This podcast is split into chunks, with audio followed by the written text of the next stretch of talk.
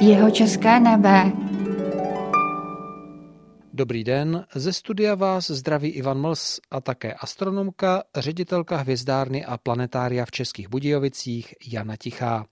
Dnes se více než hvězdnému nebi budeme věnovat něčemu ryze pozemskému, nicméně s nebeskou mechanikou také spjatému kalendáři. Před pár dny jsme totiž měli 29. únor a tak se přímo nabízí otázka, proč si jednou za čtyři roky přidáváme do kalendáře den navíc. Protože pokud chceme mít rok rozdělený na celé dny a den bereme jako 24 hodin, jako jednu otočku země kolem své osy, tak ono to nevychází na celý zase ten skutečný jako kosmický, on se mu odborně říká tropický rok, oběh země kolem slunce, který je přibližně 365 a čtvrt dne, ale ani ta čtvrtina není úplně přesně. A proto vlastně vznikly přestupné roky, které se uplatňovaly už v antickém juliánském kalendáři, nazvaném podle Gaia Julia Cezara, který ho vyhlásil rok před svým zavražděním v Senátu v roce 45 před naším letopočtem. A tam se skutečně vkládal každé čtyři roky jeden přestupný den.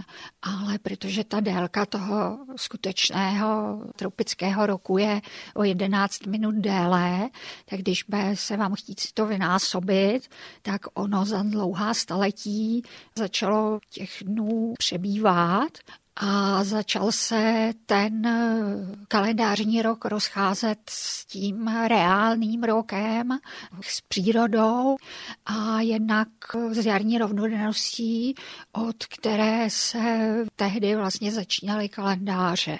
A to sebou neslo i komplikace při výpočtu data Velikonoc, tedy největšího křesťanského svátku. Astrolové už na to upozorňovali dříve, ale teprve papež Řehoř 13. se rozhodl, že už se to musí změnit. Ustanovil takovou komisi astronomů, a vyhlásil bůlou Intergravissimas změny v tom juliánském kalendáři, které vedly skutečně a vedou k tomu, že kromě těch pár hodinových rozdílů máme vlastně až někdy do roku 4840 zajištěno, že se ten kalendář jaksi od těch reálných vesmírných dějů nerozjede víc než o jeden den.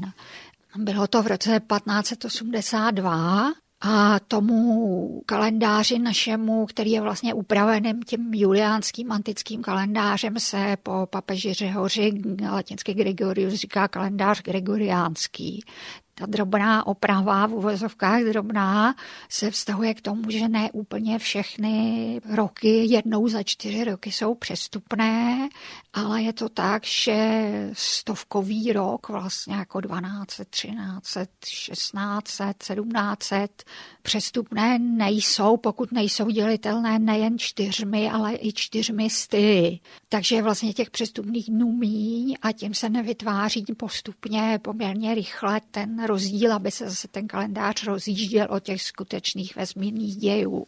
Bylo stanoveno, že ten stovkový rok, ve kterém bude přestupný, bude rok 1600 a pak, že dalším stovkovým přestupným rokem bude až rok 2000. Je zajímavý, že oni v té bule, kterou připravil tady jeden italský astronom, ten text, tak, že oni mysleli takhle jako dopředu hodně na ty staletí a tisíciletí. A protože v tom kalendáři už vlastně v té době toho řehoře 13. byl velký rozdíl toho rozestupu, tak eh, další zásadou v té bůle bylo, že se vyškrtne z kalendáře 10 dnů a tím se jako vrátí zpátky tak, aby ten kalendářní rok seděl na ty skutečné rovnodennosti a slunovraty. To vyvolalo docela jako neradostné až protestní ohlasy vlastně v celé Evropě a proto v různých zemích došlo k přijetí toho gregoriánského kalendáře v různých dobách. A různí tehdejší astronomové se proti tomu ohrazovali a nebo navrhovali jiné úpravy toho kalendáře. Postupně se ale gregoriánský kalendář po Evropě šířil. V některých zemích ho přijali dřív, v některých později. V Anglii třeba byl přijatý až v 18. století a takovými ještě víc jako odporujícími zeměmi byly země pravoslavné, kde většinou se říká, že jako nejzaostalejší bylo Rusko a přijalo ten gregoriánský kalendář až po Velké říjné revoluce až v roce 1918. Ale není to pravda, protože třeba Rumunsko přijalo ještě o rok déle až 1919 a Řecko, tak tež ortodoxní nebo pravoslavného přijalo až 1924.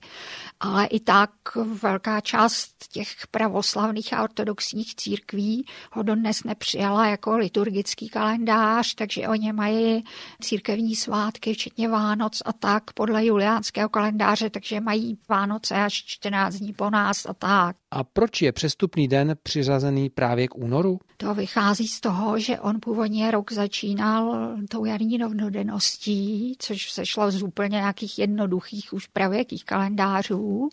Takže byl vlastně únor posledním měsícem roku a takže se přilíp jako na ten tehdejší konec, ten únorový den navíc. Právě v té antice ještě v Římě začíná původně rok až tím březnem, proto my dneska máme decembr dec jako desátý latinsky, nikoli dvanáctý. Tolik dnešní jeho české nebe a malá exkurze do historie kalendáře s astronomkou Janou Tichou.